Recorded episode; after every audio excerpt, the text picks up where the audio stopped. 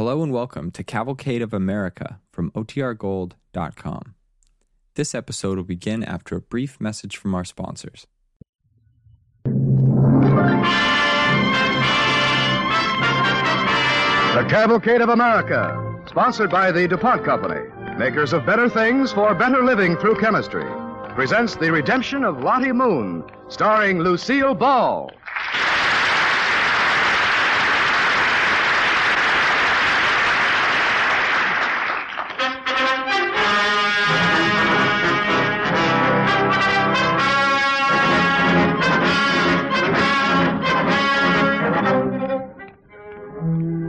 Time is 1863. The place, Cincinnati. General Ambrose Everett Burnside has just taken command of the U.S. Army's Department of the Ohio. When I entered upon my new duties that bright spring day in the third year of the war, the memory of my disastrous failure in the field at Fredericksburg a few months before was still haunting my thoughts. When my adjutant knocked at the door. Come in, come in. Good morning, sir. Good morning, Captain Kemper. For the report you requested. Go. We have an early visitor, sir, and most impatient, a Colonel Hanson of General Halleck's staff in Washington. From Washington so soon? No, well. Show him in, Kemper. Yes, sir. This way, sir. Morning, Colonel. Good morning, General Burnside. You're looking well, sir. And feeling miserable as usual. What can I do for you? Our mission, General, is a somewhat delicate one. For reasons of military security. These I- walls have no ears, Colonel. And all missions out of Washington appear to be delicate in nature. What is it this time? Graft in the Quartermaster Corps? No, sir. Espionage. We have reason to believe that a notorious Confederate spy is being sheltered in or near Cincinnati. Spies who allow themselves to become notorious should be easy to catch. Not this one, sir. She's a will o' the wisp. Oh, a woman? Yes, sir. She's been a thorn in our side for two years. But it's her most recent exploit that has caused our greatest concern, sir. Uh, you're acquainted, I believe, with Secretary of War Stanton? I am. A pompous but able political wire puller, a most successful manipulator of men and events. General Burnside. After Fredericksburg, sir, I have nothing more to fear from man, God, or cabinet officer. Proceed, Colonel. Well, sir, Secretary Stanton wants this woman apprehended. A few months ago, the Secretary was introduced by friends at a ball in Washington to a certain Lady Hull, ostensibly an English gentlewoman.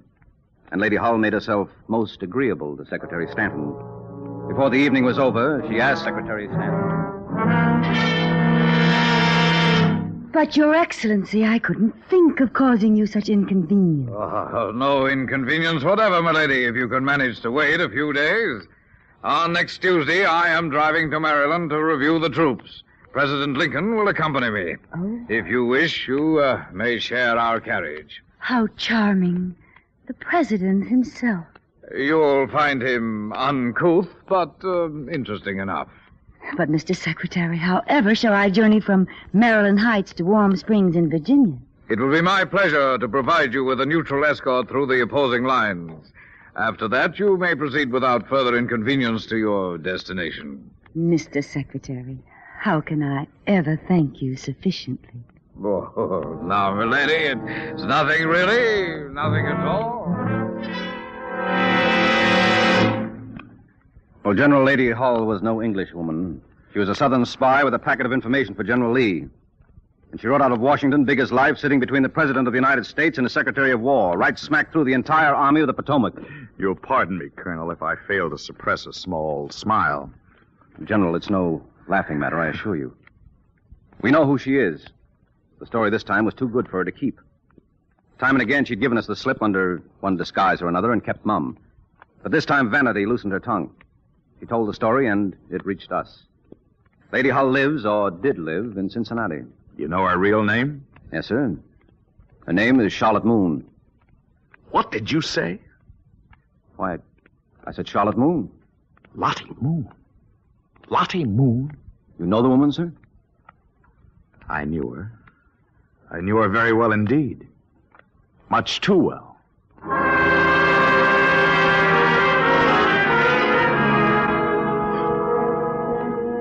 And in the general's memory, crowded still with the accusing ghosts of Fredericksburg, new shapes took form out of the past. A quieter time some 11 years before. A quiet, verdant college town, Oxford, Ohio. Oxford, under its grand old forest trees, now listens to talk.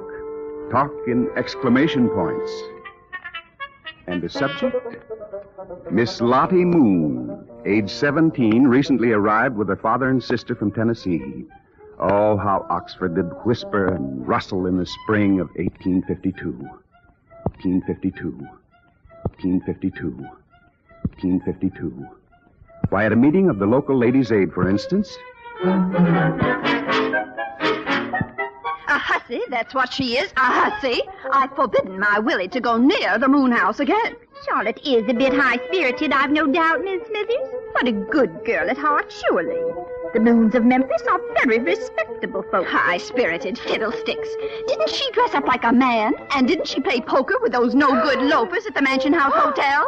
Did she, Miss Smithers? So my Willie says. And my Willie's a good, truthful boy. And that's not all. Her and that lawyer Clark, well. Oh, i- If you'll just move your chair a little closer, Mrs. Watkins. Mm-hmm. Now, I wouldn't breathe this to a soul, but I would.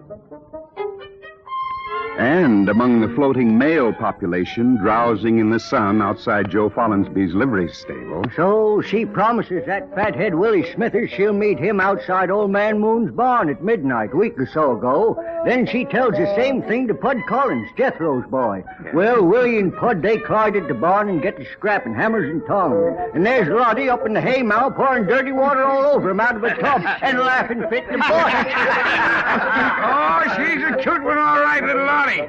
Hear tell she's got that visited West Point fella, uh, uh, what's his name, Burnside? Uh, here she's got him on a string now, too. Well, wouldn't doubt it. But it'll take a real man-sized man to break our Lottie to harness. Uh, someone like Jim Clark, lawyer, maybe. How about it, Joe? Well, tell you what, boys, if I was 25 years younger and $25,000 richer, I'd, I'd like to take on that job myself. but as thing is, I'll stick to handling horses. They got more sense. Get up there. I tell you, I don't care what they say about me. I'll think what I like, go where I like, do what I like, and I'll marry who I like too. Now, Charlotte, Charlotte. As your father, it matters greatly to me where you go and what you do. I can hear them whispering behind my back wherever I go. Let 'em whisper. Let 'em yell if they want. They can't run me. Well, clearly I can't control you anymore. I've done everything for you, given you everything. Everything but what I wanted. I wanted to go to New Orleans or New York even and be an actress. But could I leave this this town? No. No daughter of mine is going to act on the stage. Don't you realize, Charlotte, that you're ruining your chances of making a good marriage by these goings on? Ruining my chances. Why, I could marry any man in Oxford just by crooking my little finger at him. From Namby, Pamby, Ambrose, Burnside, down to that lout Willie Smithers. Any one of them. Yeah, you certainly have a high opinion of yourself, young lady. Of course I have. Why not? Look. Look at your daughter. Stop it, Charlotte. Dancing and prancing and whirling about, showing yourself. Don't I resemble my mother? And was she not beautiful? And didn't you break her heart?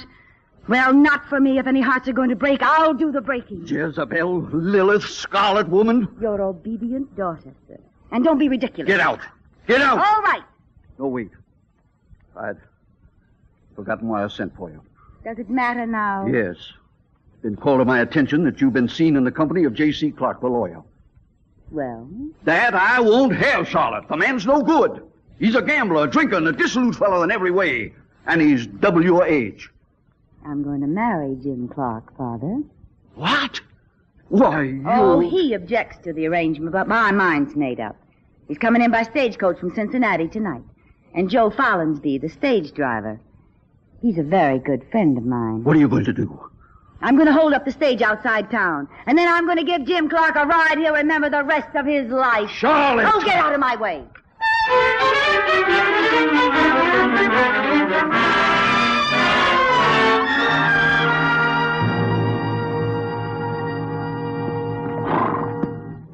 Quiet, Prince. Quiet, boy. Quiet.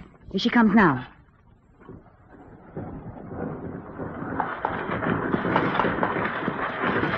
Draw up there! Or I'll fire! Whoa, whoa, whoa there. Now, what's all this? It's a hold-up. Get down off that wagon, friend. Looks there ain't been a holdup round here since year of the big wind. Ain't nothing to hold up for. What's your dodge, boy? Get down, Joe Follinsby. Get down quick. Lottie Moon. Well, I never. Get down. All right, all right, I'll get down. Now, what's this all about? Jim Clark in there? Oh, sure, sound asleep, I reckon. He's the only passenger. There's an outside lock to that coach door. Sure. Lock it. Huh? Go ahead, lock it up. Uh, now, look here. Lock it up, Joe. Well, all right, anything you say, Lottie. Only, well, anything you say. Know what you want the door locked for, though. Give me the key. Now give me your whip, Joe. And that big horn. But, Lottie, now listen, a joke's a joke and all that, but after all, I can't... Your be- coach, isn't it? And you're a friend of mine, Joe. You meant what you said. Oh, sure, Then- sure. Then give me the whip and the horn and a hand up, Joe. Well, if this don't beat all. Say, it's ten miles into town, Roddy. What am I going to do? Ride Prince home for me, Joe. Here we go.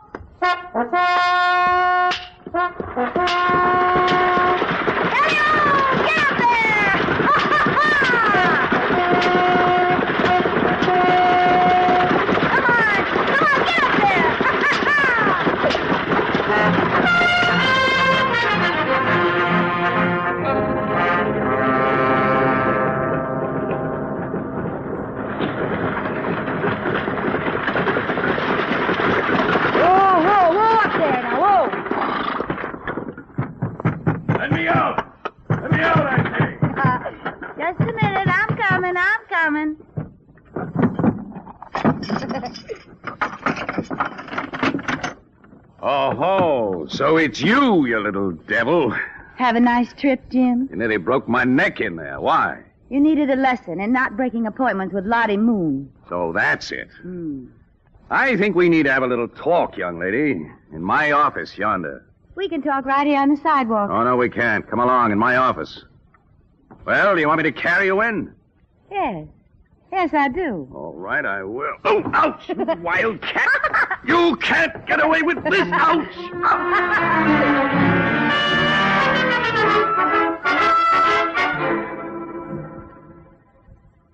Well, that's better.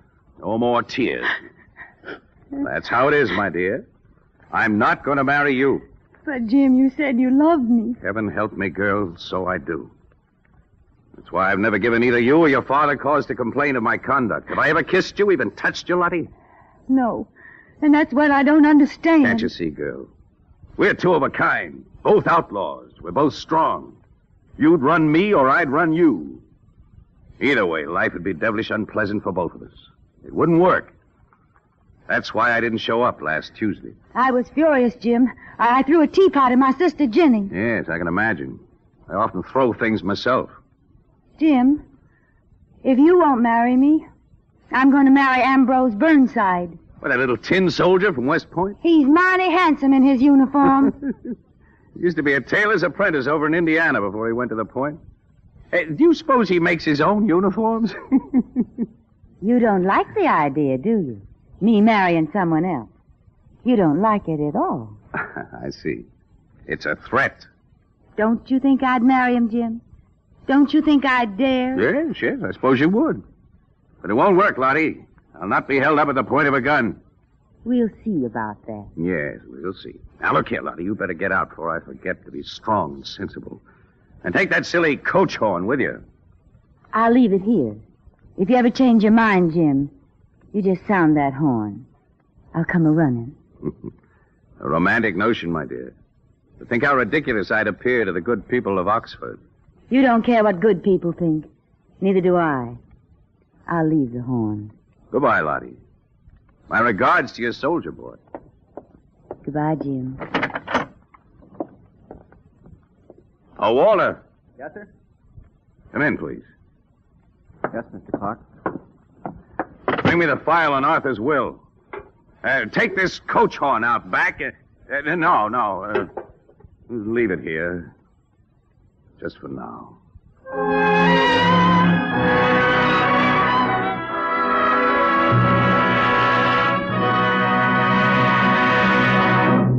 You are listening to The Cavalcade of America, starring Lucille Ball in The Redemption of Lottie Moon. Sponsored by the DuPont Company, makers of better things for better living through chemistry. Among DuPont's better things for better living are DuPont vegetable garden dust and DuPont floral dust. Home gardeners know how much trouble insects and plant diseases can cause.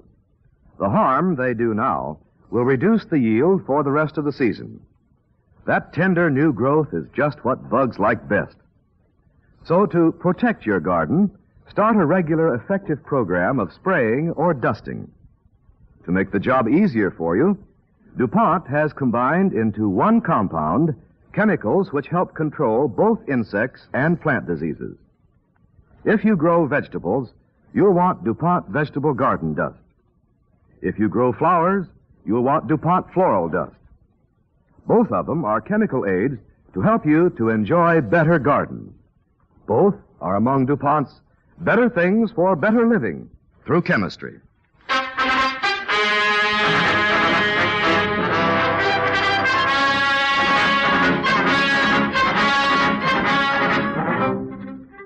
We continue our DuPont story, the story of Lottie Moon and General Ambrose Burnside. Young Burnside, a visitor in Oxford, had never heard of Lottie's infatuation for Jim Clark. He proposed, she accepted, and the great day came.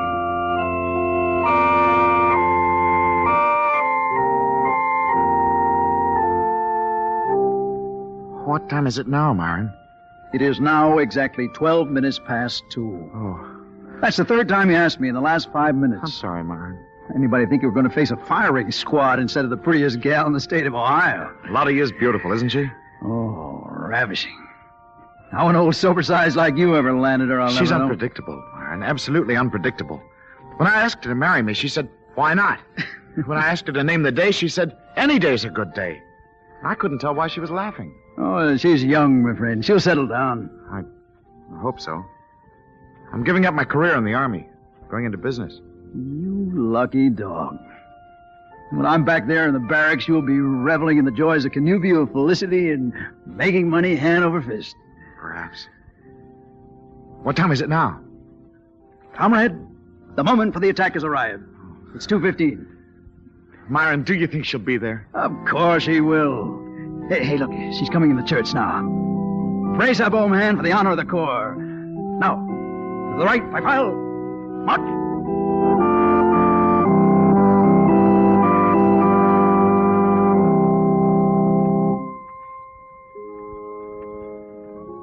Ambrose Everett, you take this woman, Cynthia Charlotte, to be your wedded wife, to have and to hold, to love and to cherish from this day forward, as long as you both shall live. I. I do. Cynthia Charlotte, do you take this man, Ambrose Everett, to be your wedded husband, to have and to hold, to love and to cherish from this day forward, as long as you both shall live? Uh, Cynthia Charlotte, do you take this man to be your wedded husband? Say, I do, Lottie.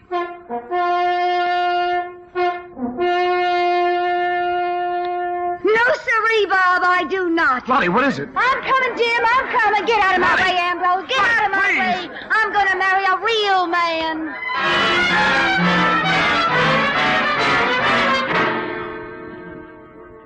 Those searing words out of the past echoed in my mind as Colonel Hanson spoke that name, Lottie Moon, in Cincinnati, 11 years later, in the midst of a cruel civil war. And the name wiped out for the moment even the remembered cries of the wounded at Fredericksburg.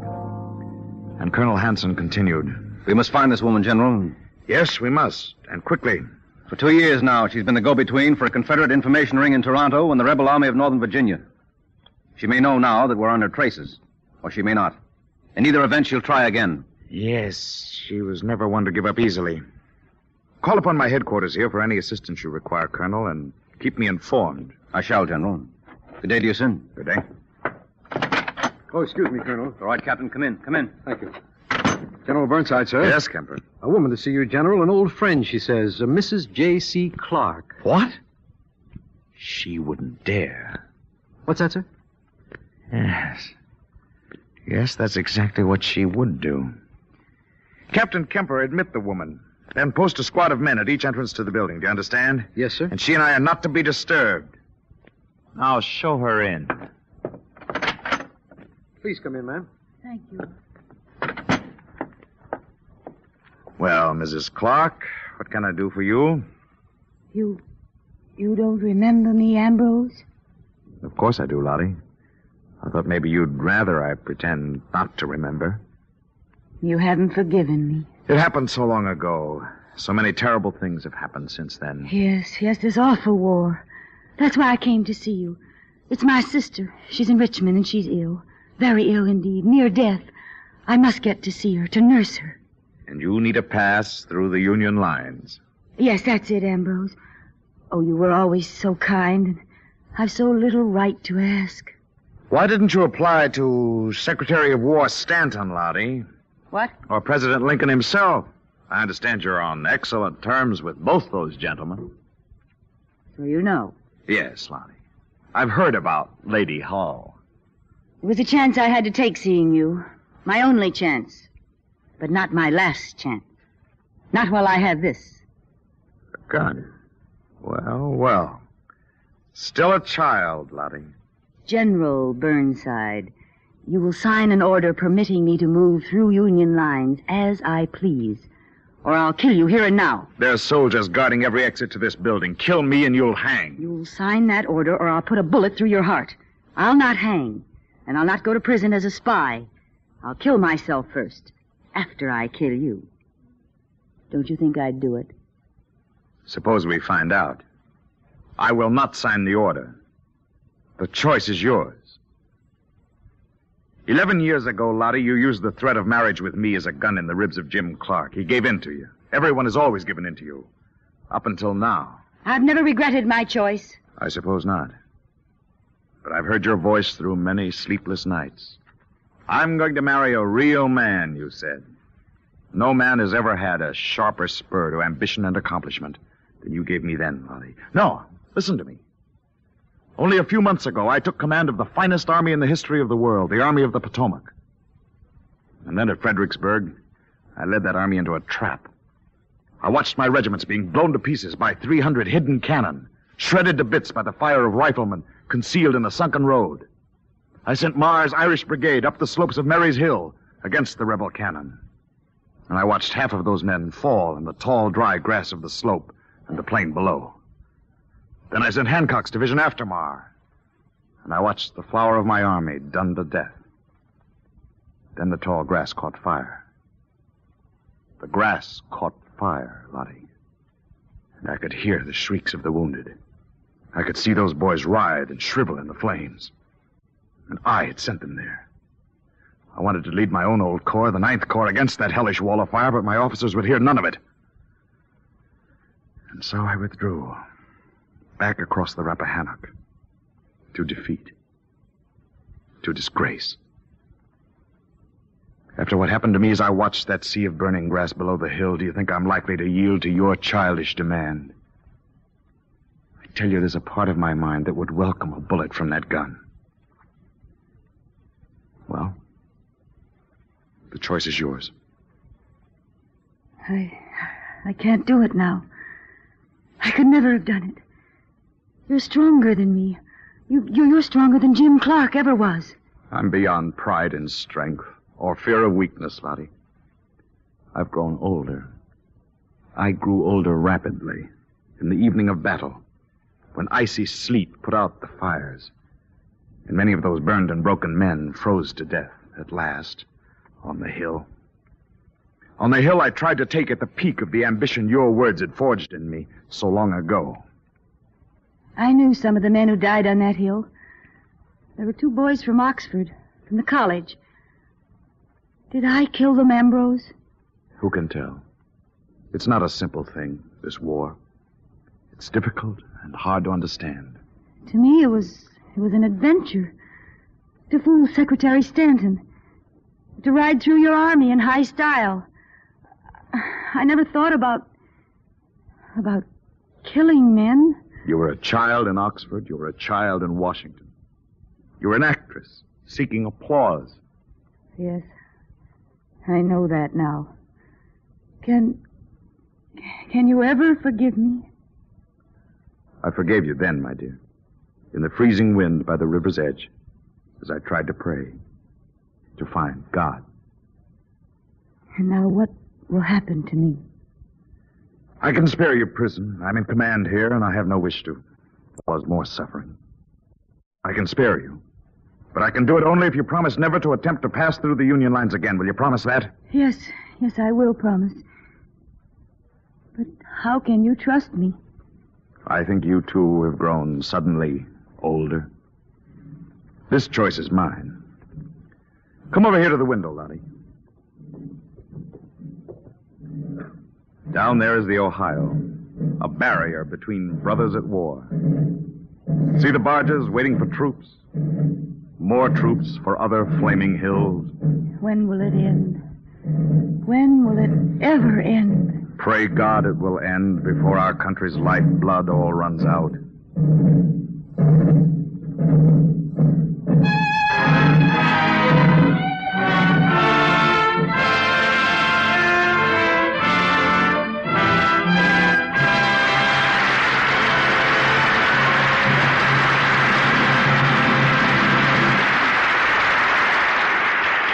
Our thanks to Lucille Ball and our cavalcade players for tonight's story. Now, Bill Hamilton speaking for the DuPont Company. Every time you buy something, you cast a vote for the manufacturer of the product. It's your vote that keeps him in business. It's a healthy, heartening thing that this vote is cast every day of every year for sound, well-made products. Where an old product is best, Americans loyally stay with it. On the other hand, when a new product comes along that is better, everybody is eager to give it a fair trial. That is why America is still the land of opportunity. That's why more than two million new businesses have started in the United States since the war ended only five years ago. And speaking of new products, DuPont now has a new automotive product for you. DuPont Spray Glaze. DuPont Spray Glaze is not a wax. You don't put it on your car yourself. You go to your car dealer or to a garage or service station in your neighborhood. There, your car is cleaned with a DuPont cleaner which removes all film and chalked pigment. Then a specially trained man pressure sprays it from top to bottom with DuPont spray glaze. Even the hubcaps, even the bumpers. Your car, new or old, gets a hard, long-lasting protective coating with a high, brilliant luster. One garage in Oxford, Pennsylvania tells us that a car they spray glazed more than six months ago looks as good today as when it was sprayed. Car dealers, garage men, and service station men have known the DuPont number 7 line of automotive polishes and other specialties for a quarter of a century. They recommend them because they have found from long experience that these DuPont products serve you well. Probably there is a dealer near you who is already spray glazing cars. If there isn't, there soon will be. For garage and service station owners are alert and eager to bring you new products of merit. As in the case of spray glaze, newest of the DuPont Company's better things for better living through chemistry. Next week, Cavalcade presents the distinguished Hollywood star, Edward Arnold. Our DuPont play tells a present day, true to life story of a deeply moving experiment. An experiment in humanity. Be sure Tonight- to listen. Tonight's DuPont play was written by George Faulkner and was based on a short story by Walter Havighurst and a portion of the book The Ohio Story by Frank Siedel, published by World Publishing Company. Lucille Ball will soon be seen in the forthcoming Columbia picture Fuller Brush Girl. In tonight's cast with Miss Ball, you heard Berry Kroeger as Burnside, Les Damon as Hanson, and Staats Cotsworth as Clark. Music for the DuPont Cavalcade was composed by Ardon Cornwell and conducted by Donald Voorhees. The program was directed by John Zoller.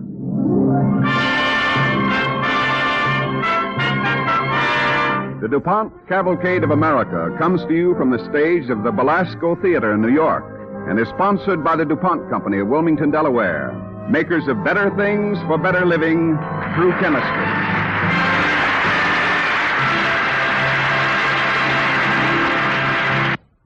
Don't forget Starlight Concert tonight on NBC.